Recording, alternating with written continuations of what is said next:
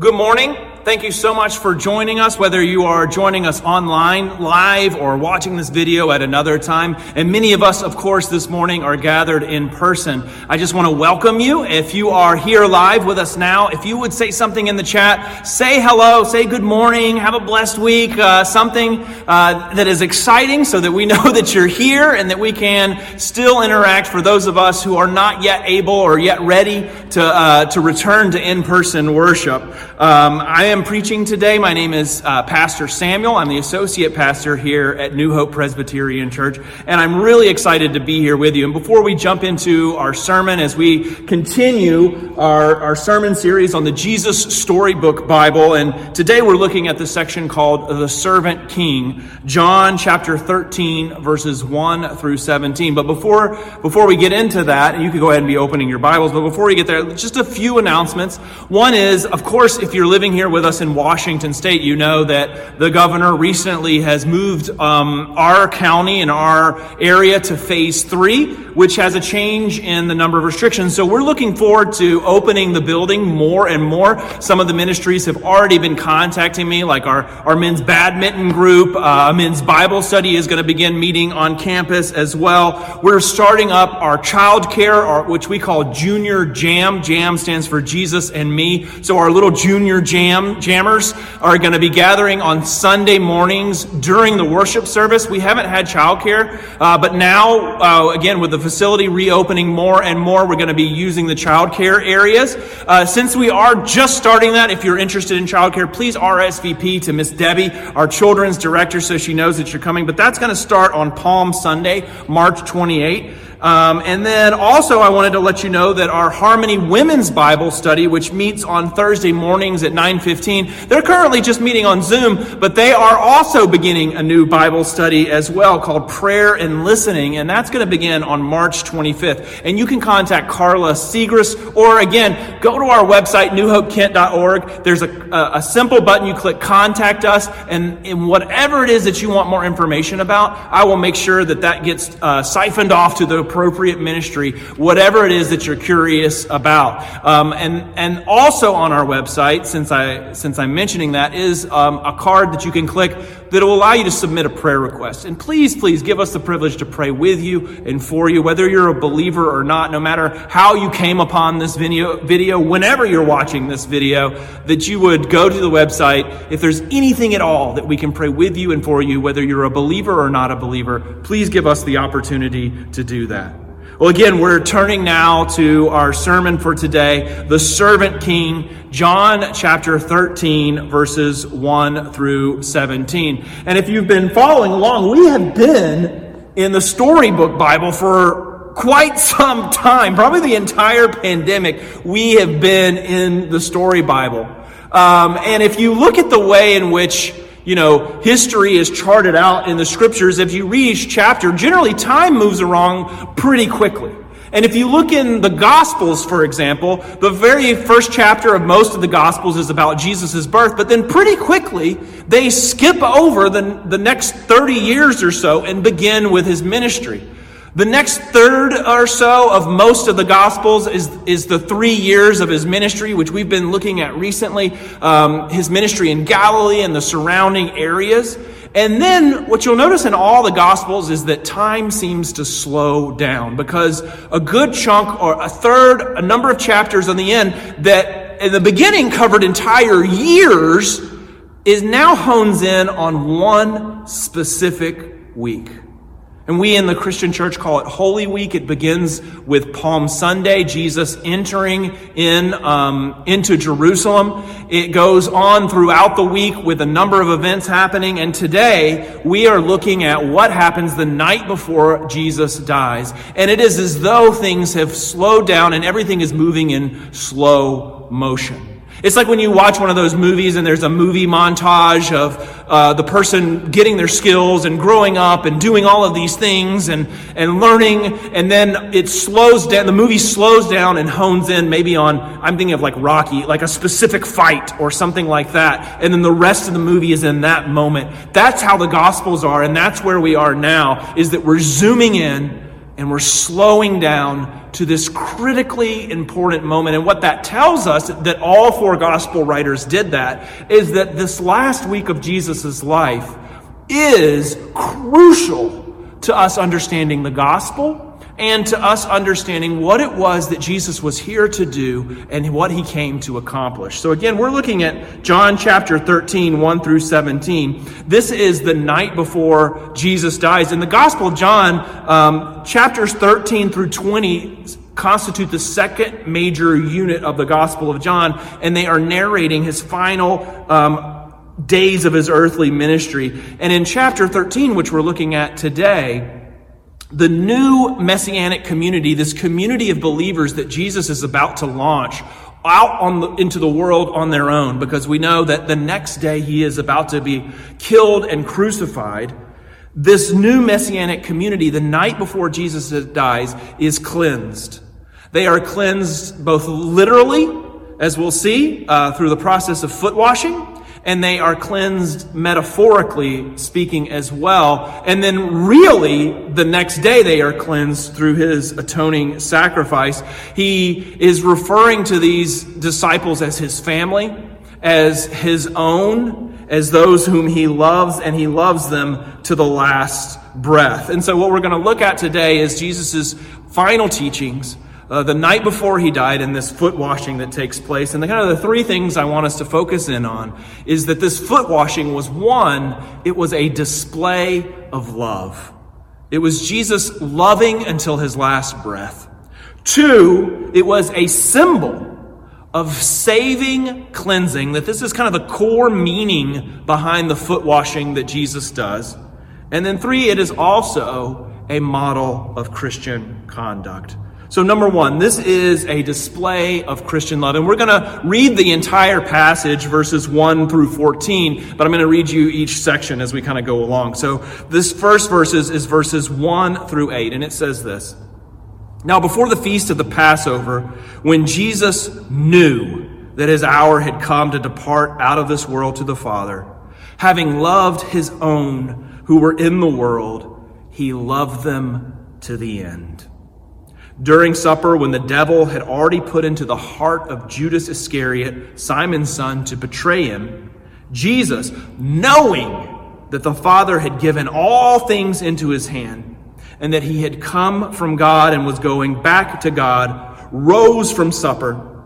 He laid aside his outer garments and taking a towel, tied it around his waist. And then he poured water into a basin and began to wash the disciples' feet and to wipe them with a towel that was wrapped around him. So the first thing we are looking at is that this verses 1 through 5 is really showing that this is a demonstration of love. That Jesus, in complete and total awareness of about what is about to take place, continues anyway with loving and caring and demonstrating to the disciples what the kingdom of God is all about. We see here in this passage that Jesus is completely aware about what's about to happen and that Judas is literally at the moment of betrayal. And if you read the rest of the story here, you know that this is kind of the initial first domino that starts off a series of events that ultimately leads to Jesus' painful and torturous death. And Jesus, as we just read, is completely and totally aware of everything that is about to happen. Can you imagine for a moment knowing that one of the men that you have been loving for the last three years, that has been following you like family, is literally about to get up walk out of the room. You have it on, a, on, on your Google timer. It's going to go off in 30 minutes. Judas is going to walk out of the room, and you know Judas is going to go down the street. He is going to betray you to the Jewish authorities, the Sanhedrin. You're later going to be arrested, and then so forth and so on, leading to misery and, and, and torture of basically uh, the highest level that humans have been able to achieve. And so you're sitting here pretending, he's not pretending, but it's like everything is okay. I don't know about you, but when I have something that's on the horizon or the next day that is extremely full of anxiety, it is hard for me to concentrate and focus on everything that else is going on. And yet Jesus loves to his last breath. Jesus demonstrates love to his very last moment here as, um, as, a, as the Son of God. And so, even with Judas there, he begins to wash their feet. And just to set this up, the context, and I know Pastor Tommy did this um, a couple of weeks ago. If you missed that sermon, you can go back and, and watch it. But washing feet was a very gross, menial task. Um, and that is to say it lightly. In the ancient Near East, the way that they would eat dinner is that they would be laying down together around a table. They wouldn't be seated in chairs, and their feet would be out out to the outside. And of course, in the ancient Near East, you would be walking everywhere. Your feet would be one of the most disgusting parts of your body as it accumulated the, remember, no sewer systems and things like that, at least in some of the areas where Jesus and his disciples were. They are, it is literally the most disgusting possible things that you could think of being on your feet. And as they lay down there, um, Jesus, decides that he is going to gird himself like a servant. He takes off his outer clothes. He puts on a towel like a servant. As they are laying down, he takes their feet and he pours water over their feet from one container into another to wash their feet. What is the most demeaning job you can think of? Not just um, the dirtiest job, but what is the deme- most demeaning job you can think of? Because washing someone's feet in this context was the most demeaning job that you could possibly do. It was the lowest possible illustration that Jesus could give them of serving one another and loving one another. Um, and we have to remember again the context of the teacher discipleship relationship.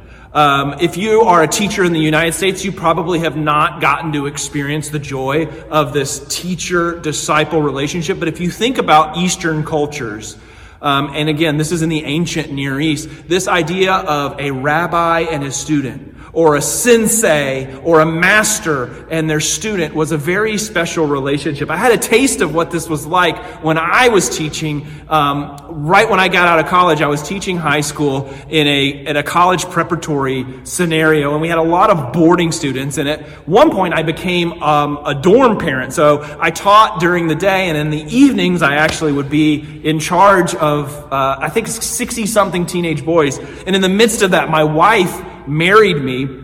I don't know why she agreed.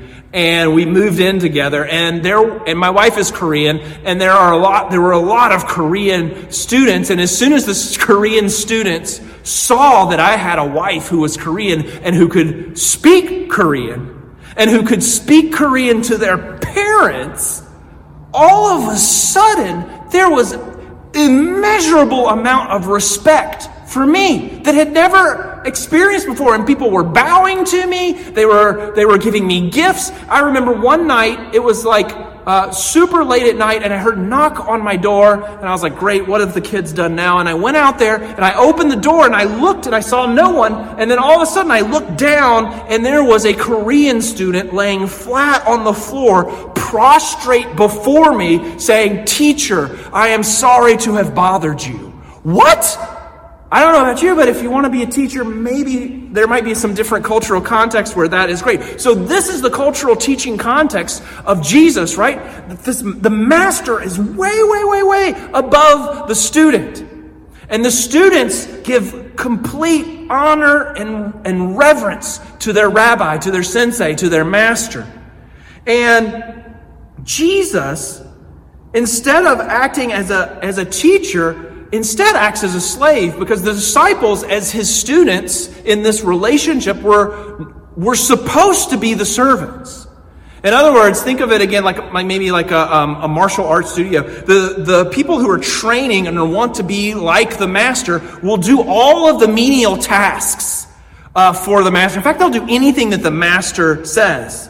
In antiquity, when a rabbi had disciples, they typically acted as his servants. But guess what?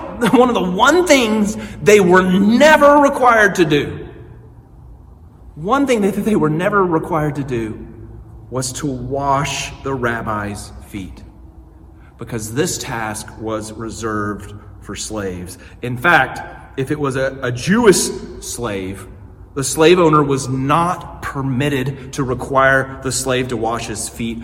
Only if you happen to be able to go out of the Jewish community and get a Gentile slave, a pagan who does not know Yahweh, if that person was a slave, only that person could um, be told and commanded to wash feet. The washing of feet was something that was so demeaning that it was considered to be too demeaning for, for, for disciples.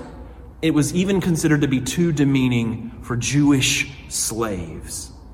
So Jesus takes this position of a menial, non Jewish slave, a position that is looked down upon by Gentiles and Greeks alike. He wraps a towel around himself, he girds himself like a servant.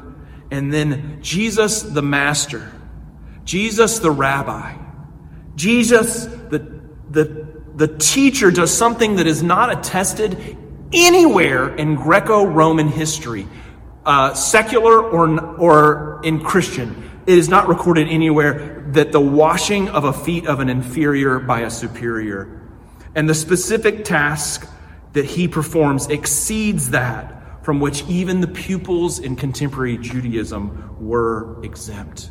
Jesus loves and demonstrates the gospel to the last breath. Verses 6 through 8, Peter, uh, Peter's response shows us that this is out of, out of ordinary, that this is not normal. That Jesus, the teacher, the rabbi, should probably not be doing this according to normal cultural uh, norms. So, verses 6 through 8.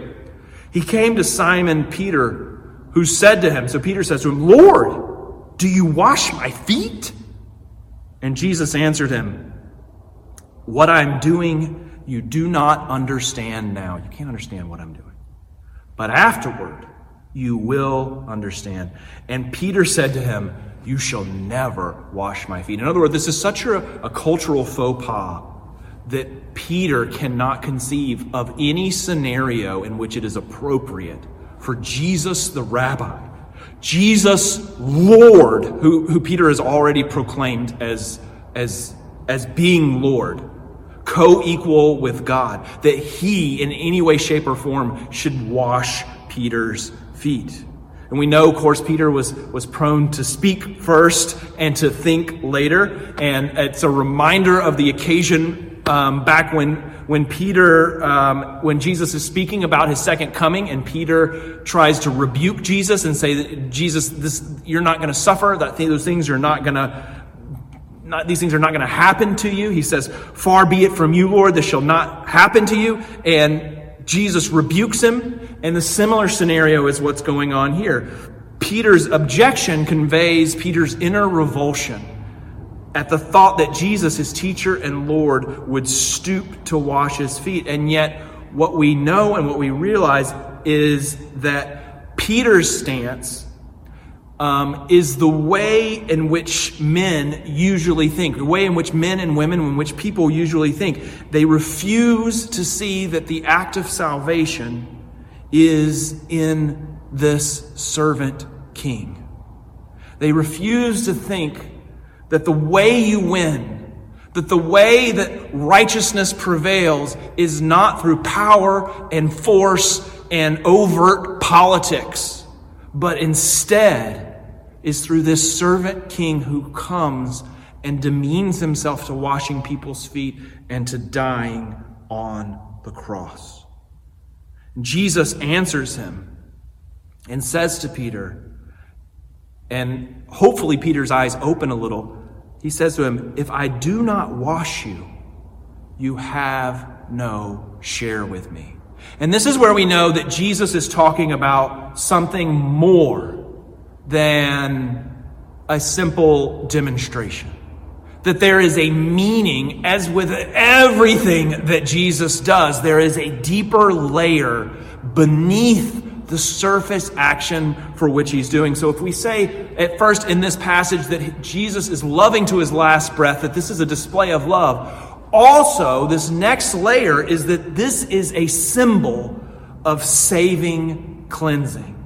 This is a symbol of saving cleansing. That word there that Jesus uses for wash is used um, throughout the Gospel of John, and it has a double meaning. In some places, it means literally to be washed with water, but oftentimes it also refers to the washing of sin or the cleansing of sin. We all know this passage, 1 John 1 9, same author. He says this If we confess our sins, he is faithful and just to forgive us our sins and to cleanse us from all unrighteousness. In other words, that same word that John uses for cleansing us of our sin and of our unrighteousness is the exact same word that Jesus is using in our passage when he tells Peter, If I do not wash you, if I do not cleanse you, you will have no share with me. And then that other word, share, has a lot of deep meaning behind it as well because it refers to having a part or a share or an inheritance.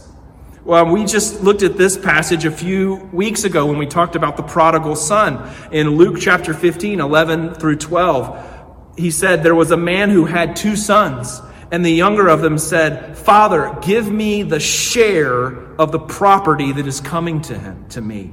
And he divided his property between them. Again, you can go back and listen to that sermon as well. But what's being talked about here is a share that the younger son wants his inheritance. And so, what Jesus is saying is that if I don't wash you, if I don't cleanse you, you will have no inheritance with me.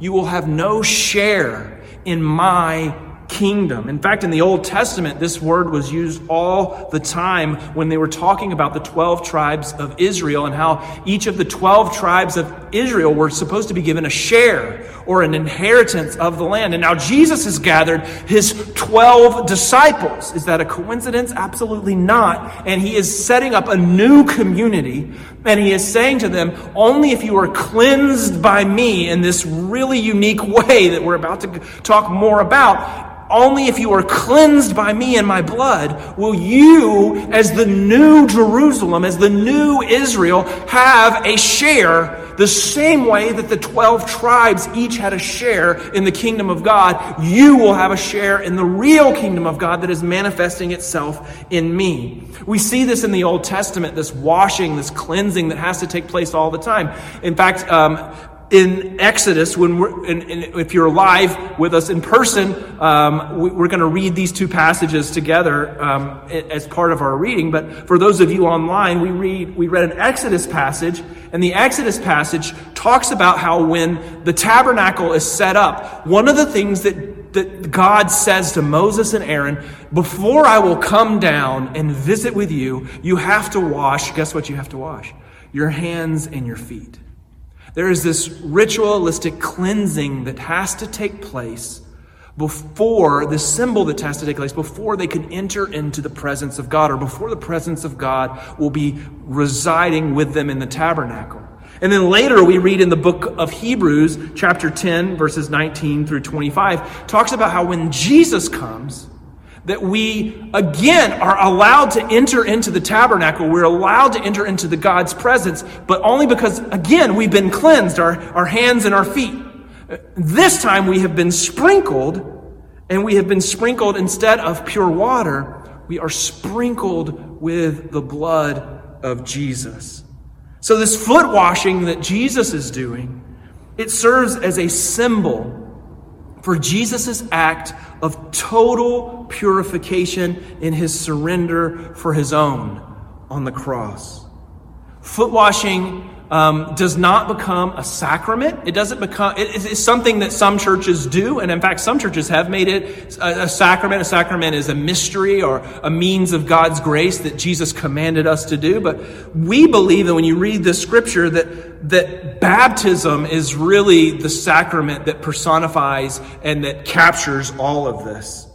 That baptism signifies many things, but at the heart of it, baptism signifies um, this idea of cleansing. And so when we baptize children or adults, what we are saying is that they, one of the things that we are saying is that the same way that Jesus symbolically cleansed um, the disciples the night before they died through this foot washing, is that you and I are symbolically cleansed through the act of baptism.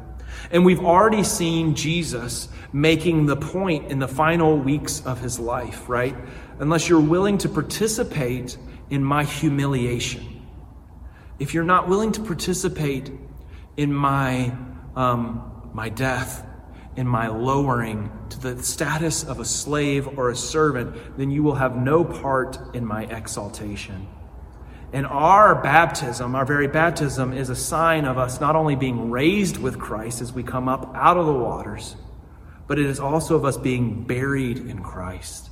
It is a sign that we join him in his humiliation so that we may have a share, a part of his glory.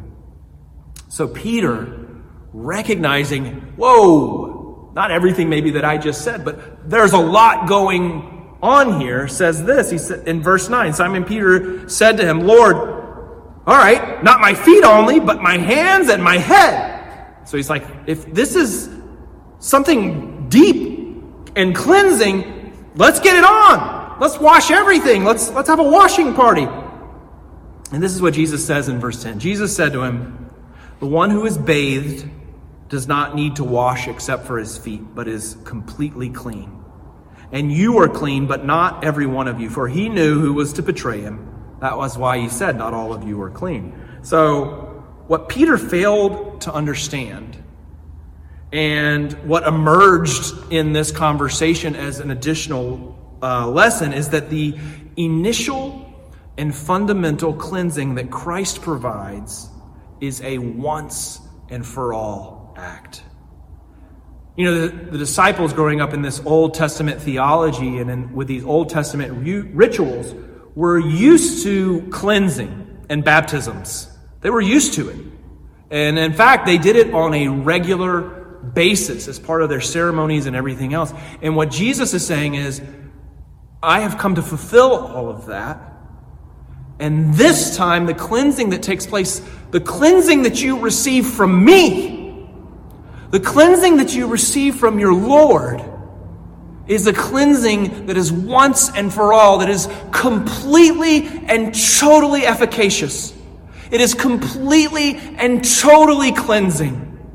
And he, and he says, if you only have your feet washed, then your whole body's cleansed. And what he's referring to is one of two things, is either those, those rituals that took place where you only wash certain parts of your body because you would have bathed at home, and the ritual was washing just these exterior parts. Or um, when you would go to dinner with people, you would have a bath ahead of time, and when you came, you would have your feet washed, and then your whole body would be considered clean. And so what Jesus is saying is, if you have a part in me, if you have a share in me, if I wash just this, your entire being, your soul is completely clean now and forever. You no longer have to worry about sacrifices. You no longer have to worry about being good enough. You no longer have to worry about, did I go to church enough? Did I do the right Bible studies? Did I, did I forgive enough? It is all and completely, totally washed and cleansed and taken care of by the blood of Jesus. It is com- they are completely clean and it is completely done on their behalf. They sit at the table with Jesus as disciples, as his own, clean completely and totally purified, not because they have purified themselves and made themselves worthy of this privilege, but because of the words that he has spoken to him. Because Jesus, God incarnate, has said to them, You are clean. And they believed him. And Jesus and says that to us today. And if you are listening to this today and you have not been washed by Christ, then you will have no part with him in the Father's house. Jesus was preparing his disciples for that cleansing that would once and all deliver them from their sin. He pointed them to the perfection of the cleansing that was to come, the atonement which cleanses everyone who participates in the kingdom of Christ. Finally, if this passage is a passage about um, God's, Jesus' demonstration, a display of love, a love to the last breath, if it is a, um, a sharing of this deeper meaning, a symbol of saving cleansing, it is finally also something that is a model for Christian conduct. The final verses show us that. Verses 12 through 17 say this When he had washed their feet and put on his outer garment and resumed his place, he said, Do you understand what I have done for you? You call me teacher, rabbi, and Lord, and you are right, for so I am. And Lord, that's, the, that's a term for God. If then I, your Lord and teacher, have washed your feet, you also ought to wash one another's feet.